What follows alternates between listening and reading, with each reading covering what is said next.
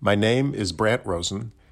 I'm the founding rabbi of Tzedek Chicago, a Jewish congregation based on core values of transformative justice, human rights, and solidarity with the oppressed, including Palestinians. I'm also a writer, a journalist, and a blogger. And for many years, I've also written poetry and liturgy, much of which we use in my congregation. I was first drawn to the Religion, Conflict, and Peace Initiative because, quite frankly, I've admired the work of its faculty and many of its fellows.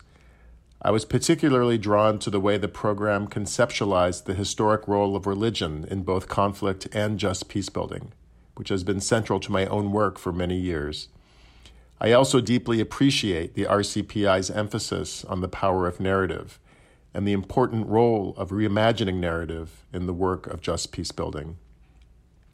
At my congregation, Tzedek Chicago, I've been developing new liturgy and communal traditions that reflect a new Jewish narrative, one that lifts up the central Jewish liberation narrative and rejects the narrative of Jewish political nation statism embodied by Zionism, one that views Jewish liberation through solidarity with all who are oppressed, and not as a form of exceptionalism or entitlement to a specific piece of land.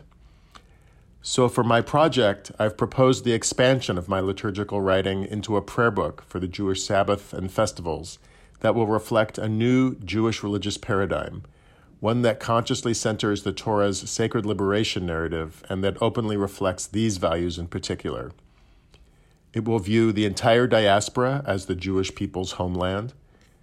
It will promote sacred solidarity with all who are oppressed by state power and structural violence it will view the establishment of the State of Israel not as a redemptive moment to be celebrated, but rather as an injustice that demands a communal moral reckoning. It will reject any form of religious exceptionalism and model respect for the integrity of all religious traditions.